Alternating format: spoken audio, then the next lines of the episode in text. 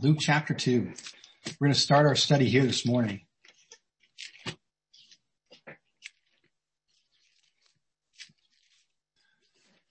So I hope everybody got the PDF that I sent out this morning. Um, if you want to u- open that and and um, and just kind of follow along with uh, with the PDF, that'd be awesome. And it's kind of in a in a in a packet of studies that um, that we call Good News 101, and it's basically based on the three kind of amazing gifts of God that He gives us through the good news that we see in Acts chapter two. It's it's Jesus and reconciliation and community. And, uh, and so one of the studies that we, that we, that we've just been, that we think is awesome is the coming of the kingdom study because it really kind of puts in context the community that God has enabled us to be a part of. And it really puts in context how God has really worked for our good over, not just over the span of a few years, but over the span of really of eternity and of the history of, of mankind. And it's, it's a kingdom that's not going to be forced on us. It's a kingdom. It's a community of love that we have to choose and that we have to embrace and that we have to, to, um, seek first in our lives to, to really enjoy the benefits of it. And so God doesn't enforce it on us. God, God uh, provides it for us uh, generously and, uh, and, and enables us to take hold of it.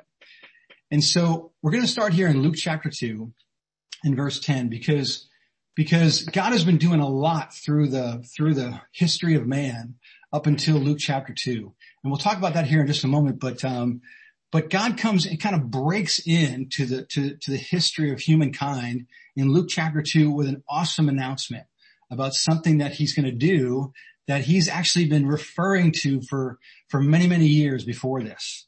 In Luke chapter 2 and verse 8 it says, And there were shepherds living out in fields nearby, keeping watch over their flocks at night.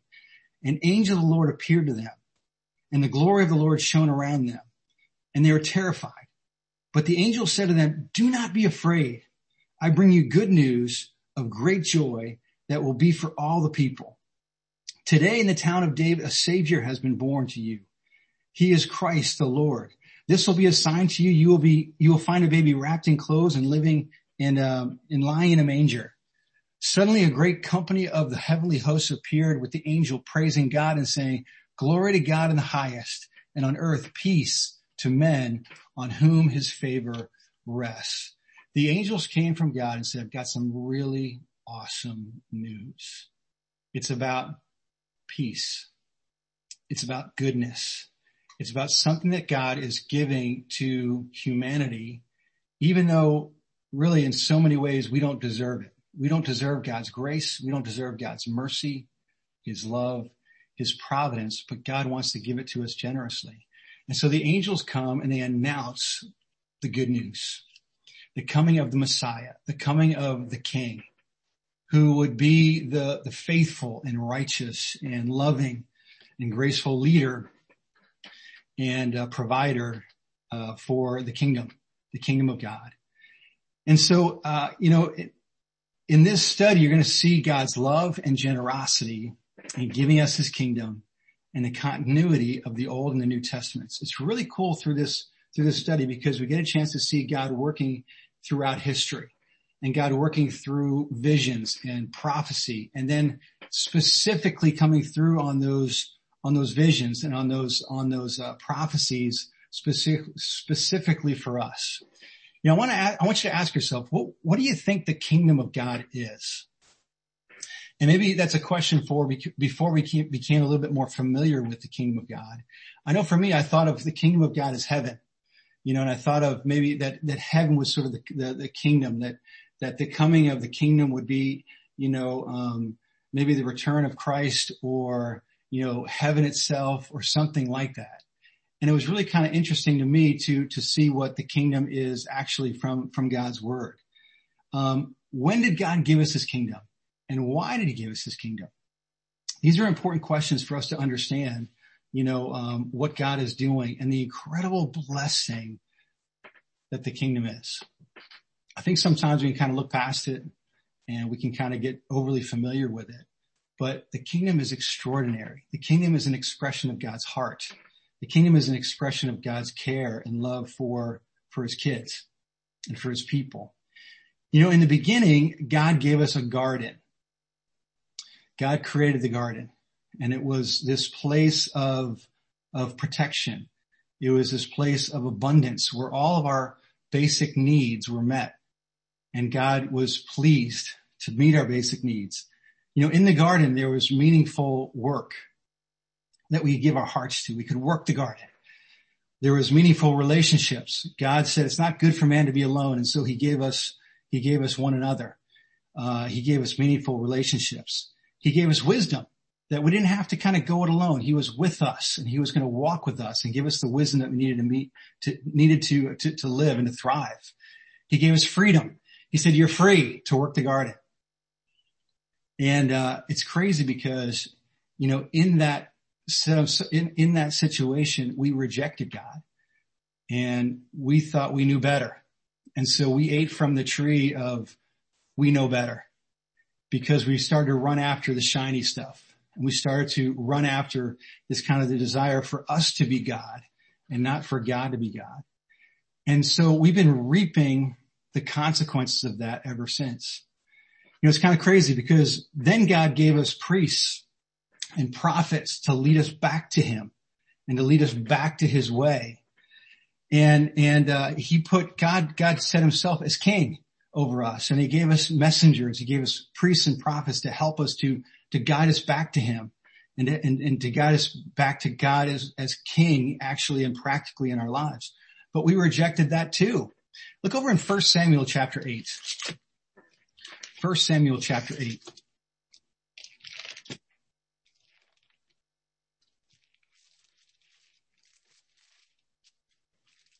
First Samuel chapter 8. God hasn't really been trying to work in the, in the hearts and the lives of his people. But something crazy happens here in 1 Samuel 8. Something, something, uh, world changing.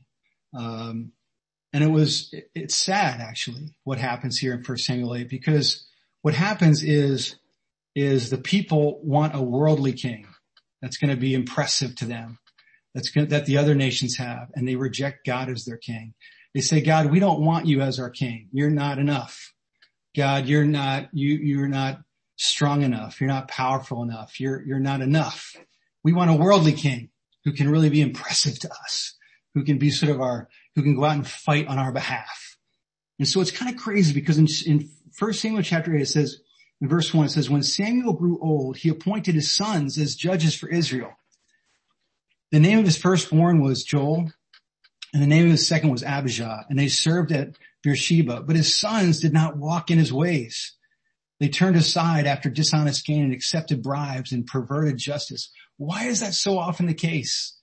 is that we, we, we, we, we walk away from God. We think our way is better.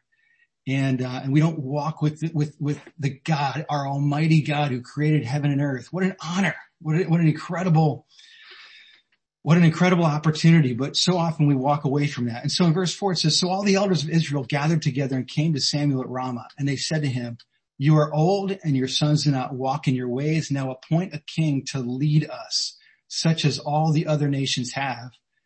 But when they said, give us a king to lead us, this displeased Samuel. And so he prayed to the Lord and the Lord told him, listen to all that the people are saying to you. It is not you that they have rejected, but they have rejected me as their king. As they have done from the day I brought them up out of Egypt and until this day, forsaking me and serving other gods, so they are doing to you. Now listen to them and warn them solemnly and let them know what the king who will reign over you will do. Now listen to this, you guys, because it's such, it's such a, a foreshadowing of worldly leadership and worldly empires and worldly kings. Listen to this in verse 10. It says, Samuel told all the words of the Lord to the people who were asking for a king. He said, this is what the king who will reign over you will do.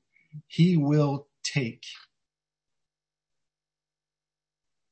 He will take your sons and make them serve with his chariots and horses and they will run in front of his chariots.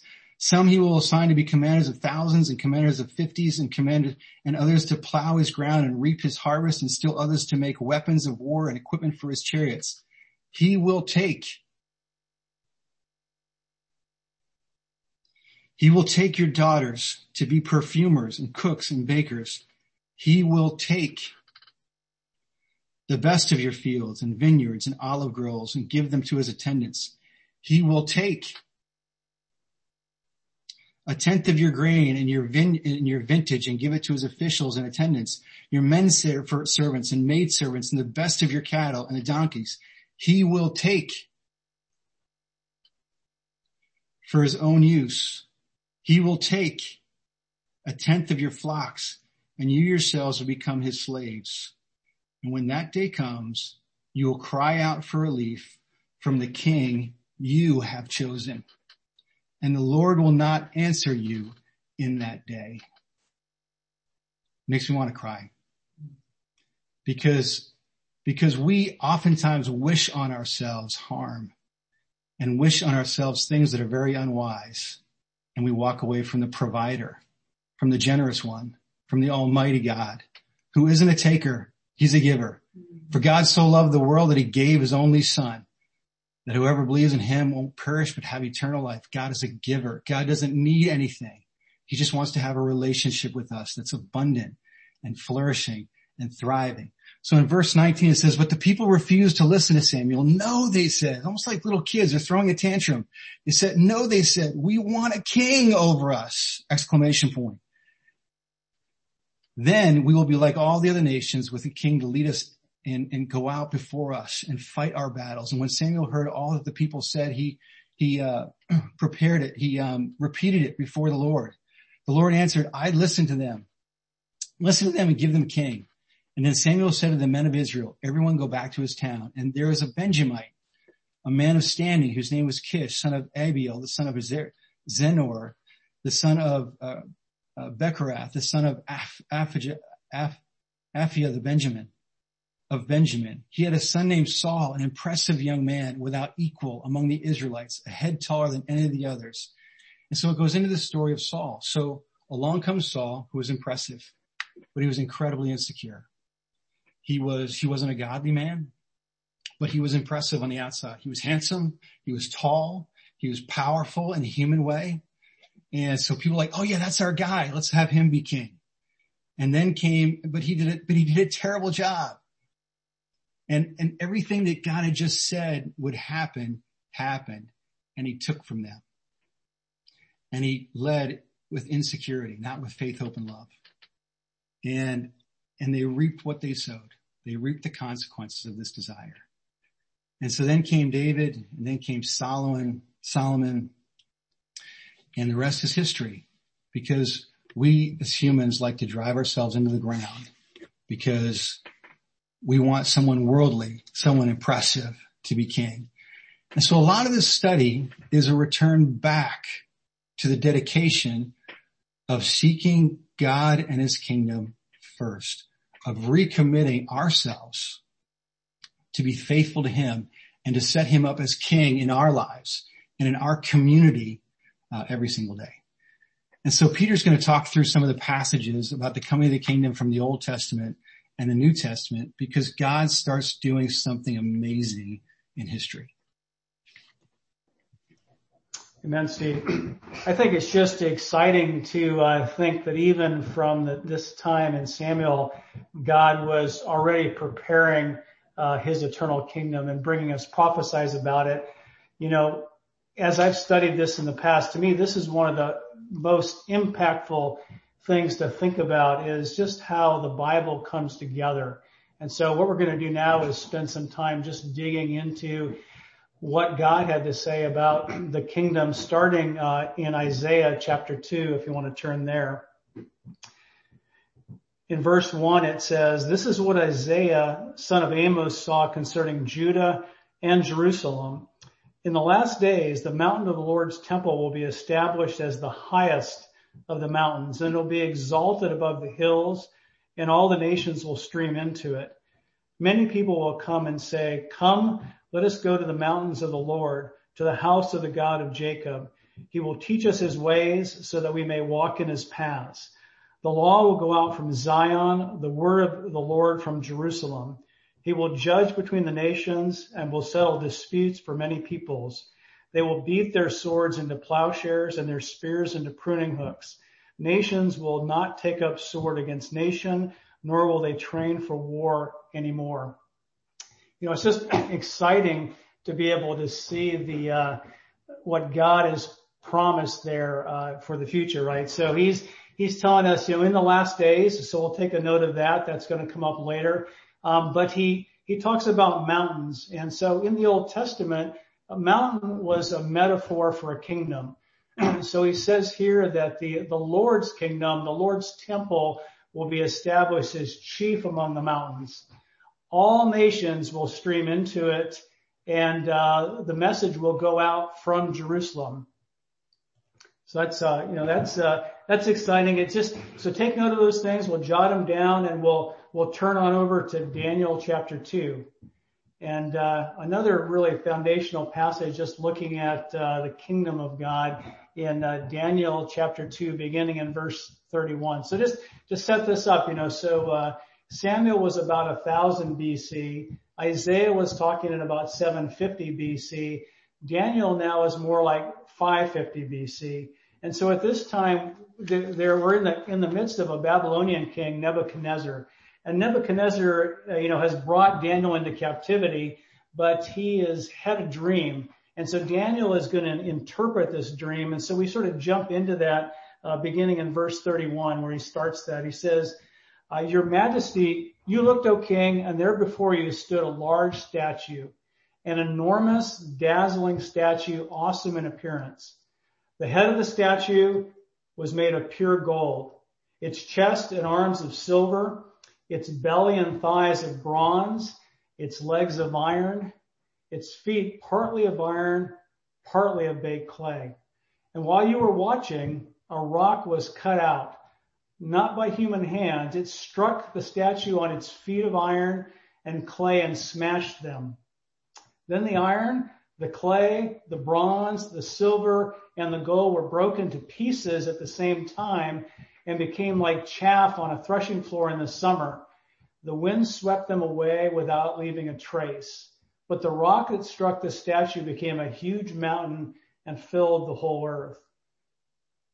This was the dream, and now we will interpret it to you, the king. You, O king, are the king of kings. The God of heaven has given you dominion and power and might and glory. In your hands he has placed mankind and the beasts of the field and the birds of the air. Wherever they live, he has made you rule over them all. You are the head of gold. You know, it just reminds me when you think of kingdoms of this, of this world, they feel like they're so powerful, like they take on everything. And even here, God through Daniel is saying at this time, Nebuchadnezzar was that head of gold. He seemed like he was, in fact, he was the ruler of everything. But he's that ruler, like all rulers, doesn't last. So Daniel continues. He says, after you, another kingdom will rise, inferior to yours. Next, a third kingdom, one of bronze, will rule over the whole earth.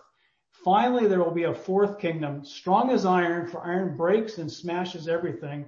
and as iron breaks things to pieces, so will crush and break all the others.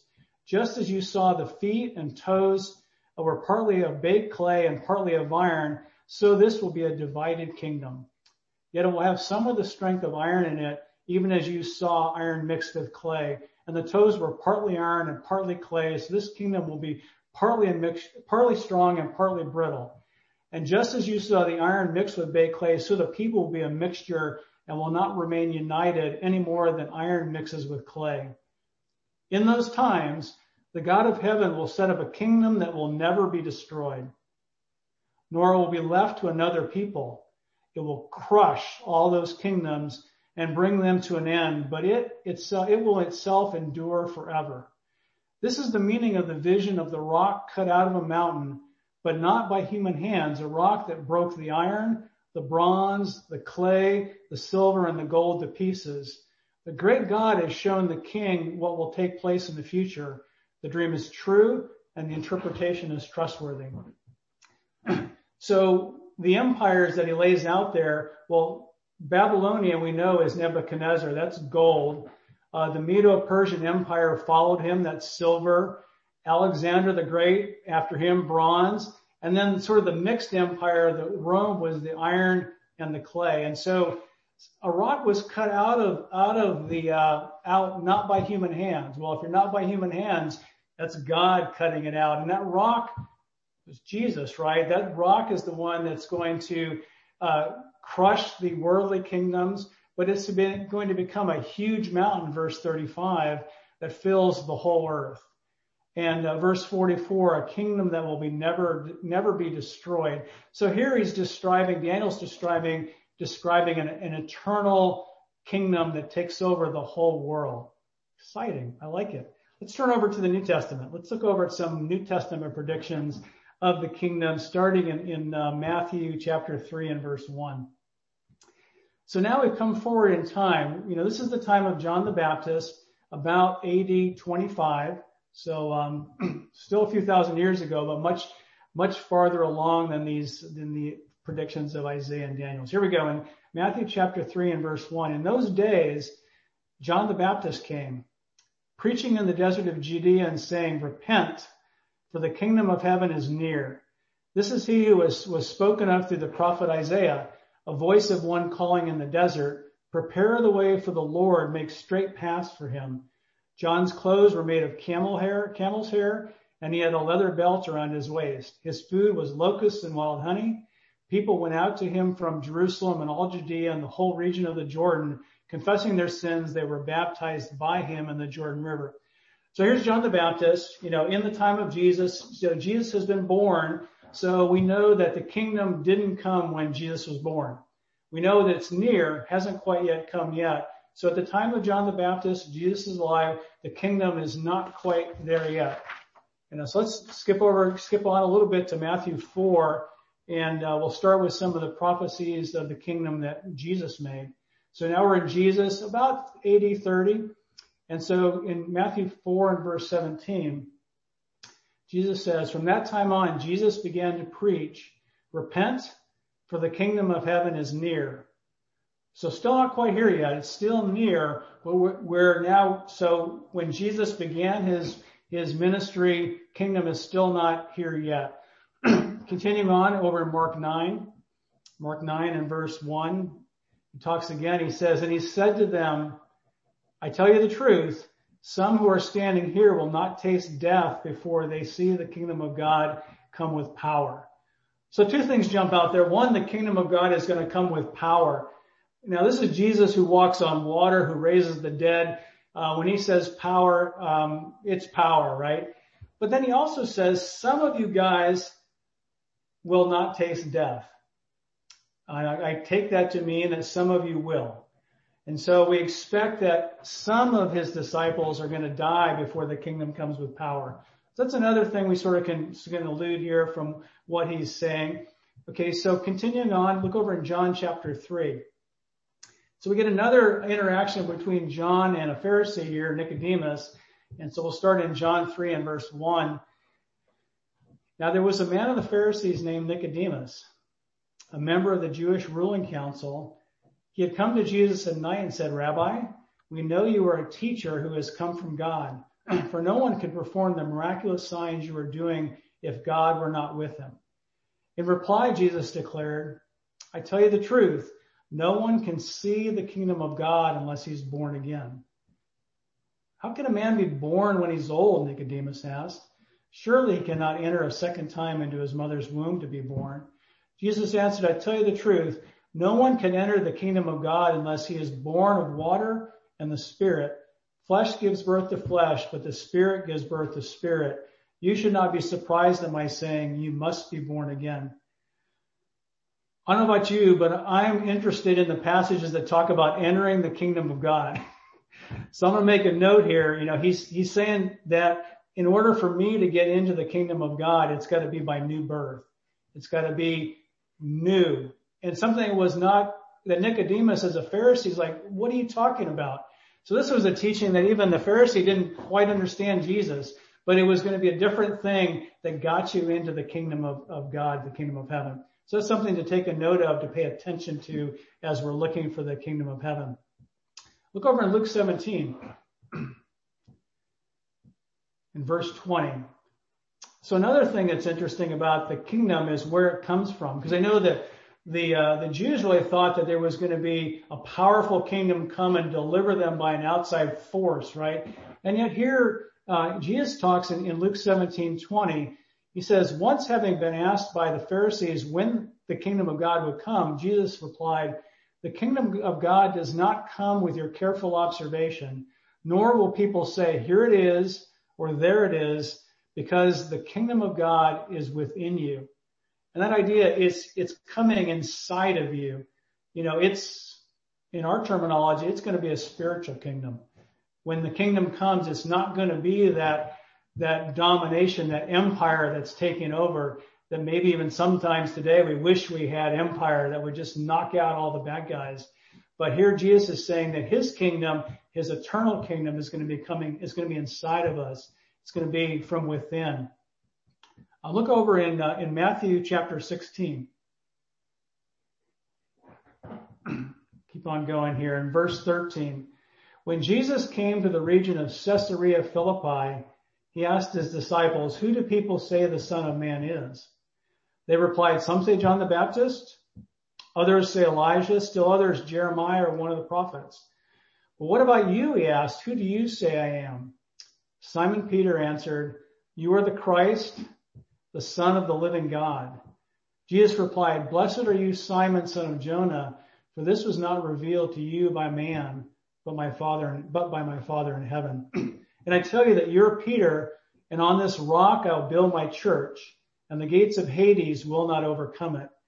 I will give you the keys of the kingdom of heaven. Whatever you bind on earth will be bound in heaven, and whatever you loose on earth will be loosed in heaven.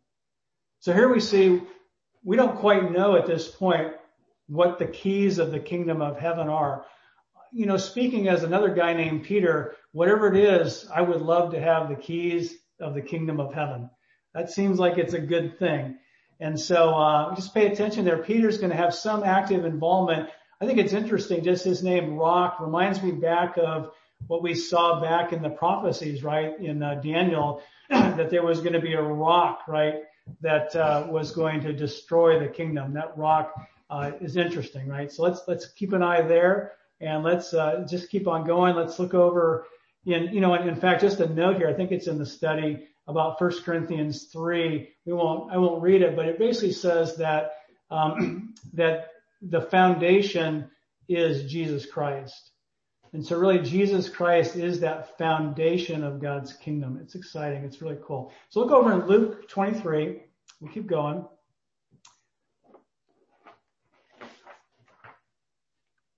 So Luke 23 and verse 50, it says, Now there was a man named Joseph, a member of the council, a good and upright man, one who had not consented to their decision and action.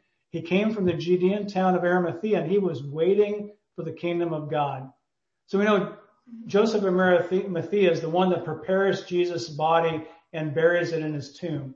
And so we know then that at, at the death of Jesus, you know, following his, his persecution, his brutal death on the cross, uh, we know at that point the kingdom had not yet come because Joseph of Arimathea is still waiting uh, for the kingdom, right? So again, just another timeline thing to pay attention to.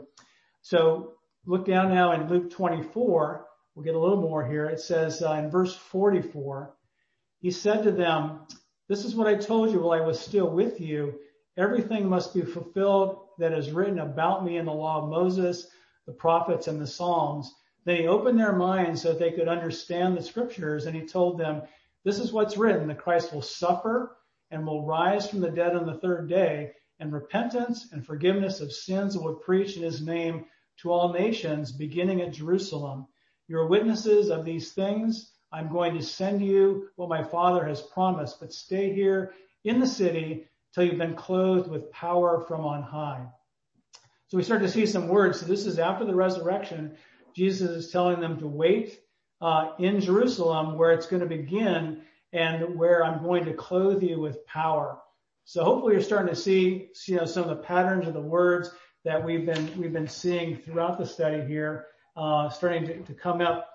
And then there is, uh, I think that's it. So that's the last of the New Testament predictions. So at this point, I'll hand it back over to Steve to start talking about some of the fulfillments.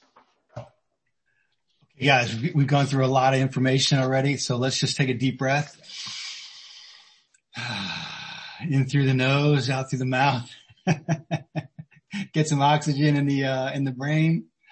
And, uh, and so, it, you know, this is a lot of information, but if we can, if we can kind of take it in, we can, uh, we're going to be, we're going to be, uh, empowered. Okay. Okay. Stop, Max. Mackenzie's settle down. Um, okay. So here, let's, so in review, in review, God in the beginning wanted simply to be our king. He wanted to be our God. And it's a really different kind of organization than we're, than we're used to as humans, but God wanted to be our king. And then he, he wanted to have us be, you know, have, have these roles in his kingdom and in his, in his family where we could use our gifts to serve, we could flourish, we could thrive. But we rejected that. We rejected it multiple times and wanted a, a worldly king and we wanted to be like the nations around us. And so we rejected God as our king. We reaped the consequences of that. But the awesome thing about it is that God didn't lose his dream for us. He didn't lose his vision for us. He didn't lose, lose his love for us. So God starts, starts communicating these clues. He says, I'm doing something and we're going to double back around in history and I am going to set up a kingdom that, uh, that's eternal, that's unshakable, that's uh, filled with goodness, that's generous, that's filled with faith and hope and love. And it's going to be led by someone pretty awesome. And we come to know that as, as being led by Jesus himself, by God himself in the flesh. So let's go back through the prophecies real quick. We're going to run through the list and then we're going to go to Acts chapter two and we're going to see God fulfilling all of these prophecies specifically right in front of our eyes. And so in Isaiah, we learn it's in the last days. It's going to include all nations. It's in, uh, it's in, it's going to start in Jerusalem. And then we look in Daniel chapter two. Some people think that Daniel's not even true because it's so specific as to the future, uh, the prophecies of the future. And thanks for kind of, you know, kind of making that clear and kind of breaking that down for us, Peter. Um, it talks about it's going to be a, a it's going to happen within, within history. And so it gives reference to these other, these other empires that, that rose and fell. It's going to be a rock not cut out by human hands. It becomes a huge mountain that's going to fill the earth.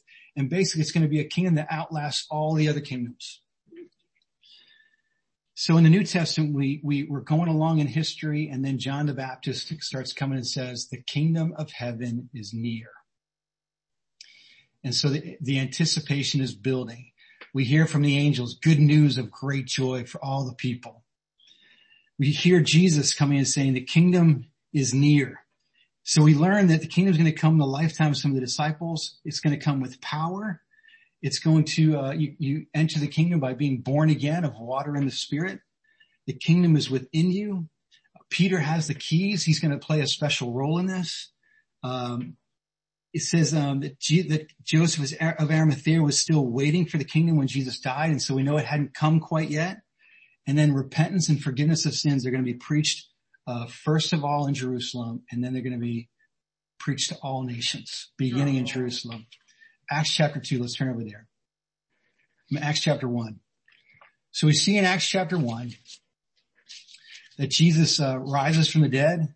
He uh, spends time with his apostles and he basically commissions them to, to go forth. He says, but you're going to receive power in verse eight when the Holy Spirit comes on you and you will be my witnesses in Jerusalem and all Judea and to the end and Samaria and to the ends of the earth. And so Jesus sends these guys. He says, and it's, it's, it's this team that he's, that he's prepared for this moment, this team of regular people, this team of regular, regular men and women.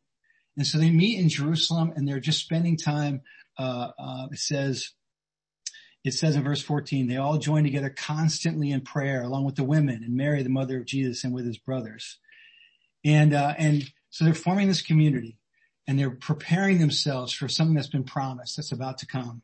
And so in Acts chapter two, we read in verse one, it says, when the day of Pentecost came, the special feast, which is basically a feast of, of, of the harvest because of the seeds that have been planted and have fallen to the ground and died uh, 50 days before. When the day of Pentecost came, they were all together in one place. And suddenly the sound of a blowing, like the blowing of a violent wind came from heaven and filled the whole house where they were sitting. They saw what seemed to be tongues of fire that separated and came to rest on each of them. And all of them were filled with the Holy Spirit and began to speak in other tongues as the Spirit enabled them. Now they were staying in Jerusalem, God-fearing Jews from every nation under heaven. And when they heard this sound, a crowd came together and so they're hanging out in Jerusalem and something epic happens. There's this blowing of, like the blowing of a violent wind. It's the Holy Spirit it comes to rest on the apostles.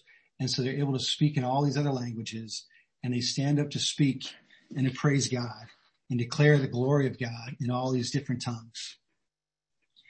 And the people were, were, were, were blown away. And, uh, and so we start to see the fulfilling of all these prophecies specifically. And so if you look down in that, in that number three, it's fulfillment of the old New Testament predictions in Acts chapter one and two. In the last days, as it talks about in Isaiah, all nations, as it talks about in Isaiah in Luke 24, in Jerusalem, as it talks about in Isaiah in Luke chapter 24, it's an eternal kingdom that uh, talks about in, in Daniel uh, the, the, date is uh, approximately 33 AD. It's the time of that fourth kingdom, the kingdom that would be divided, partly iron and partly clay. It's during that time. John the Baptist said it was near. Jesus said it was near. It's in the lifetime of the apostles. And so some of them stood up, but we know that, that Judas is no longer there. And so it's within the lifetime of the apostles as predicted in Mark chapter 9 verses 1. It comes with power as it talks about in Mark chapter nine, verse, verse one. And, and we see that Peter stands up in verse 14 and Peter stood up with the eleven, raised his voice and addressed the crowd. Fellow Jews and all of you who live in Jerusalem, let me explain this to you. Listen carefully to what I say. These men are not drunk as you suppose. It's only nine in the morning. No, this is what was spoken of by the prophet Joel. In the last days, God says, I will pour out my spirit on all people. Your sons and daughters will prophesy. Your young men will see visions. Your old men will dream dreams. Even on my servants, both men and women, I will pour out my spirit in those days and they will prophesy. I will show wonders in the heaven above and signs in the earth below. Blood and fire and billows of smoke. The sun will be turned to darkness and the moon to blood before the great and glorious day of the Lord. Everyone who calls on the name of the Lord will be saved. Men of Israel, listen to this. And then he says, Jesus of Nazareth was a man accredited by God to you by miracles, wonders, and signs which God did among you through him as you yourselves know. And he starts preaching about who? About Jesus. Guys, the kingdom of God is a Jesus-led kingdom. He is our leader. He is the head. He is our great conqueror who conquered even death. And that's what Peter talks about here in Acts chapter two. He stands up and the first part of the good news is Jesus. Guys, we need light in humanity. We need Christ. We need some hope. We need, we need some inspiration. We need some light in all this darkness. And that's what Jesus brings. Not even death could hold him down. Jesus is so far superior to any other king, to any other human leader, to any other, to any other hero or victorious uh, conqueror. Jesus is far superior and we get to follow him. And Peter, as one of his best friends, stands up and says, Hey, let me tell you about this guy. I lived with him for three straight years. He's awesome. He's worthy to be followed. Guys, he even rose from the dead. Not even David did that. And he talks about how David called Jesus Lord and looked forward to his Lord. So, so, so he talks about his death and his burial and his resurrection. And in verse 36 says, therefore let all Israel be assured this God has made this Jesus whom you crucified, both Lord and Christ. We rejected God even in the flesh. We rejected God even in the flesh. We crucified him. We betrayed him. We ran away when times got tough. And yet God is still coming back to us with his grace and with his love and with a second chance. And they said, what shall we do? And Peter could have easily said, there's nothing you can do. God is no longer for you. God is against you. In fact, God is going to destroy all of us because of what we've done to him and how we've rejected him. But he doesn't say that. He gives us opportunity for new birth into a whole new life that we can die to all the junk and all the stuff and all the worldliness that doesn't lead anywhere except for despair. And we can start a whole new life. We can be born again into the kingdom of light.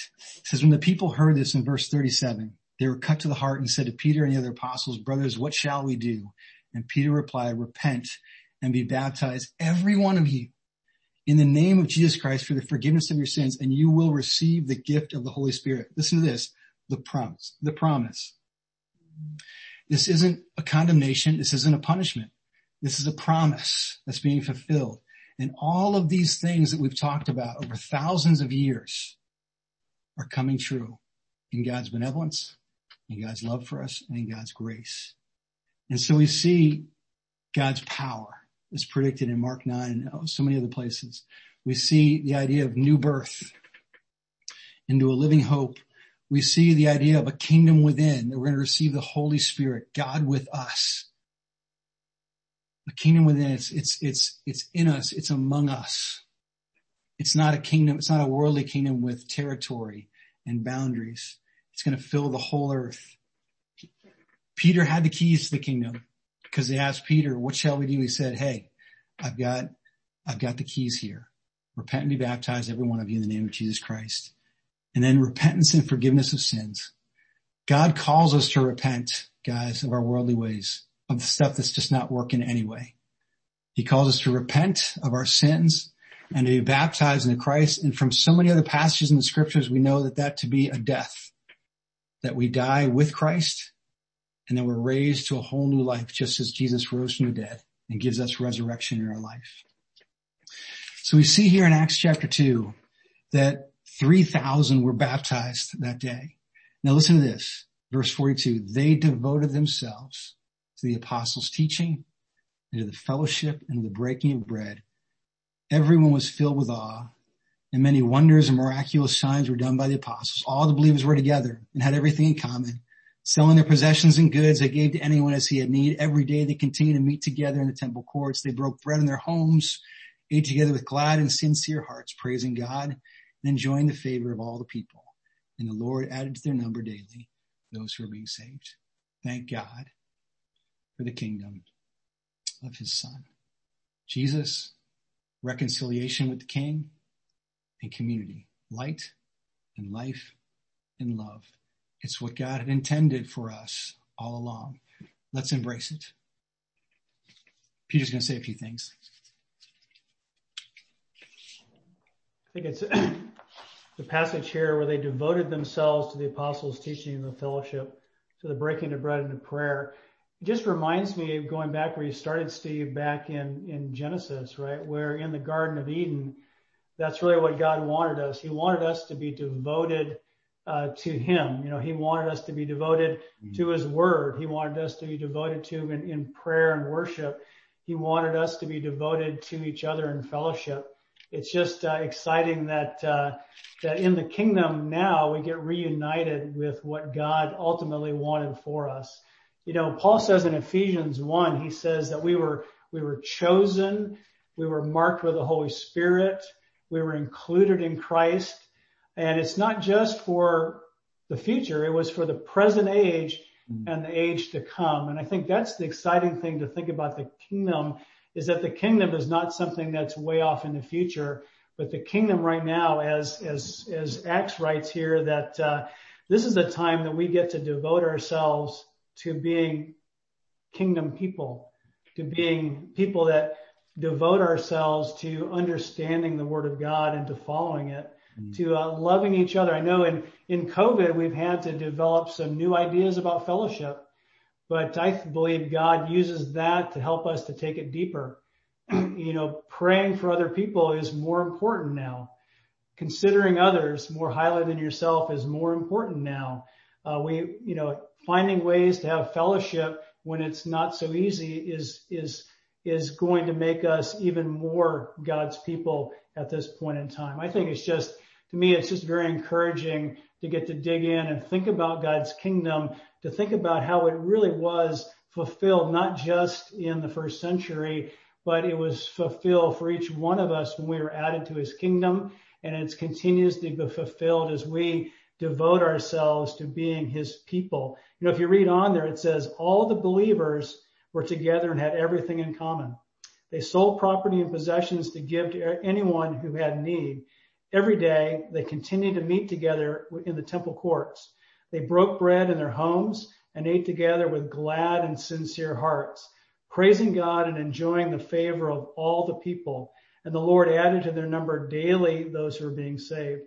As if 3,000 people added the day before were not enough, they continued to have an impact on the world around them. they, uh, they, by praising God and really just having an impact on the people around them because they were being like Jesus. The kingdom really had changed them. And, uh, you know, I believe it's, it has changed us and is going to continue to change us as we commit ourselves to living out the kingdom life.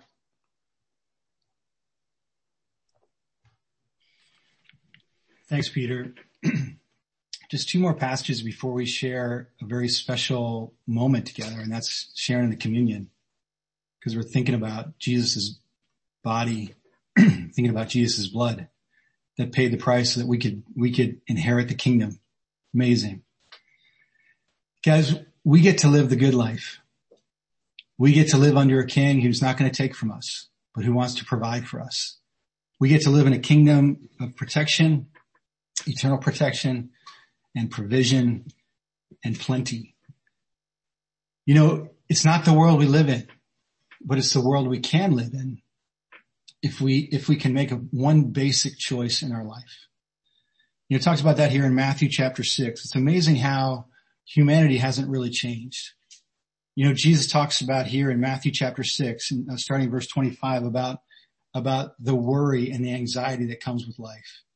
He talks about a society of people that would constantly be chasing after the wind, chasing after popularity, chasing after worldly wealth, chasing after all the things that the world promises, when the whole time God wants to give us those things.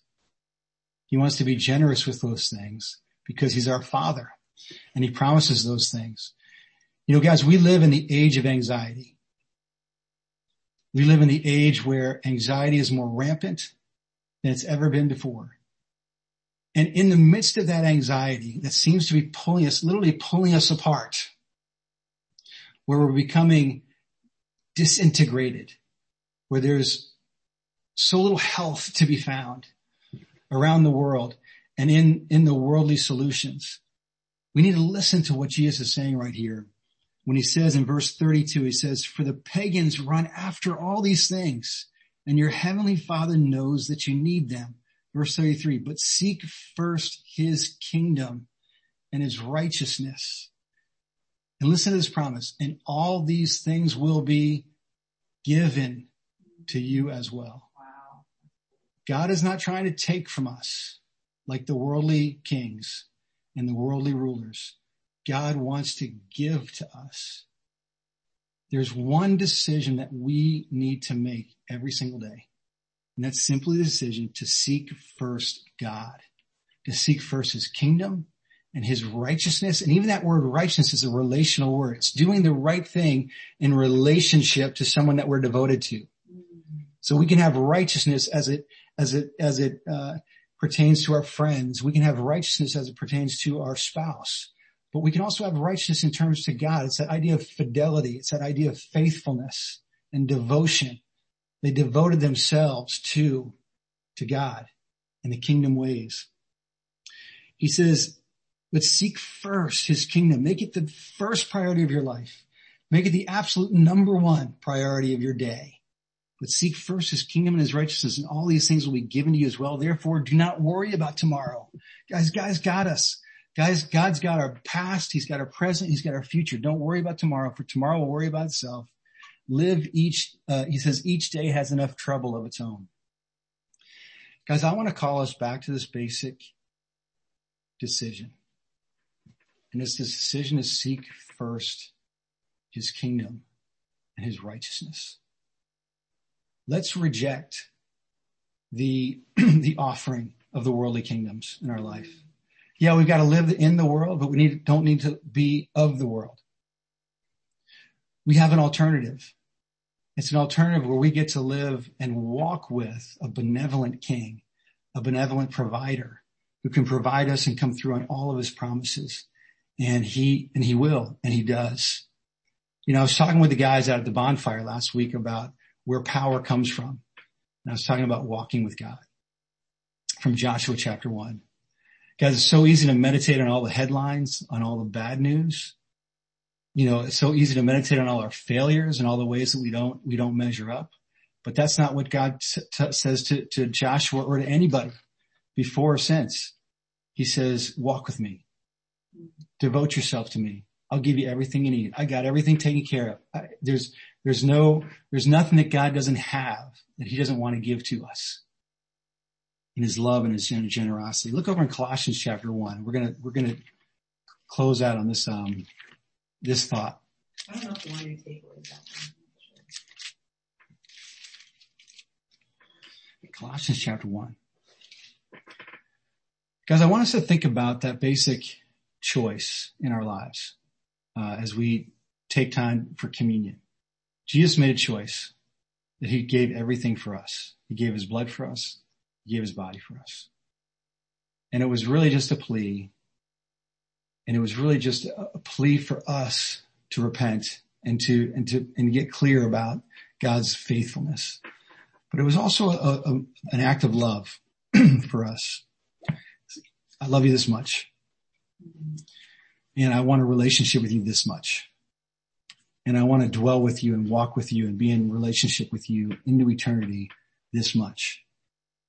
And I really want to ask us to rededicate ourselves to this basic pledge that we're going to seek first God.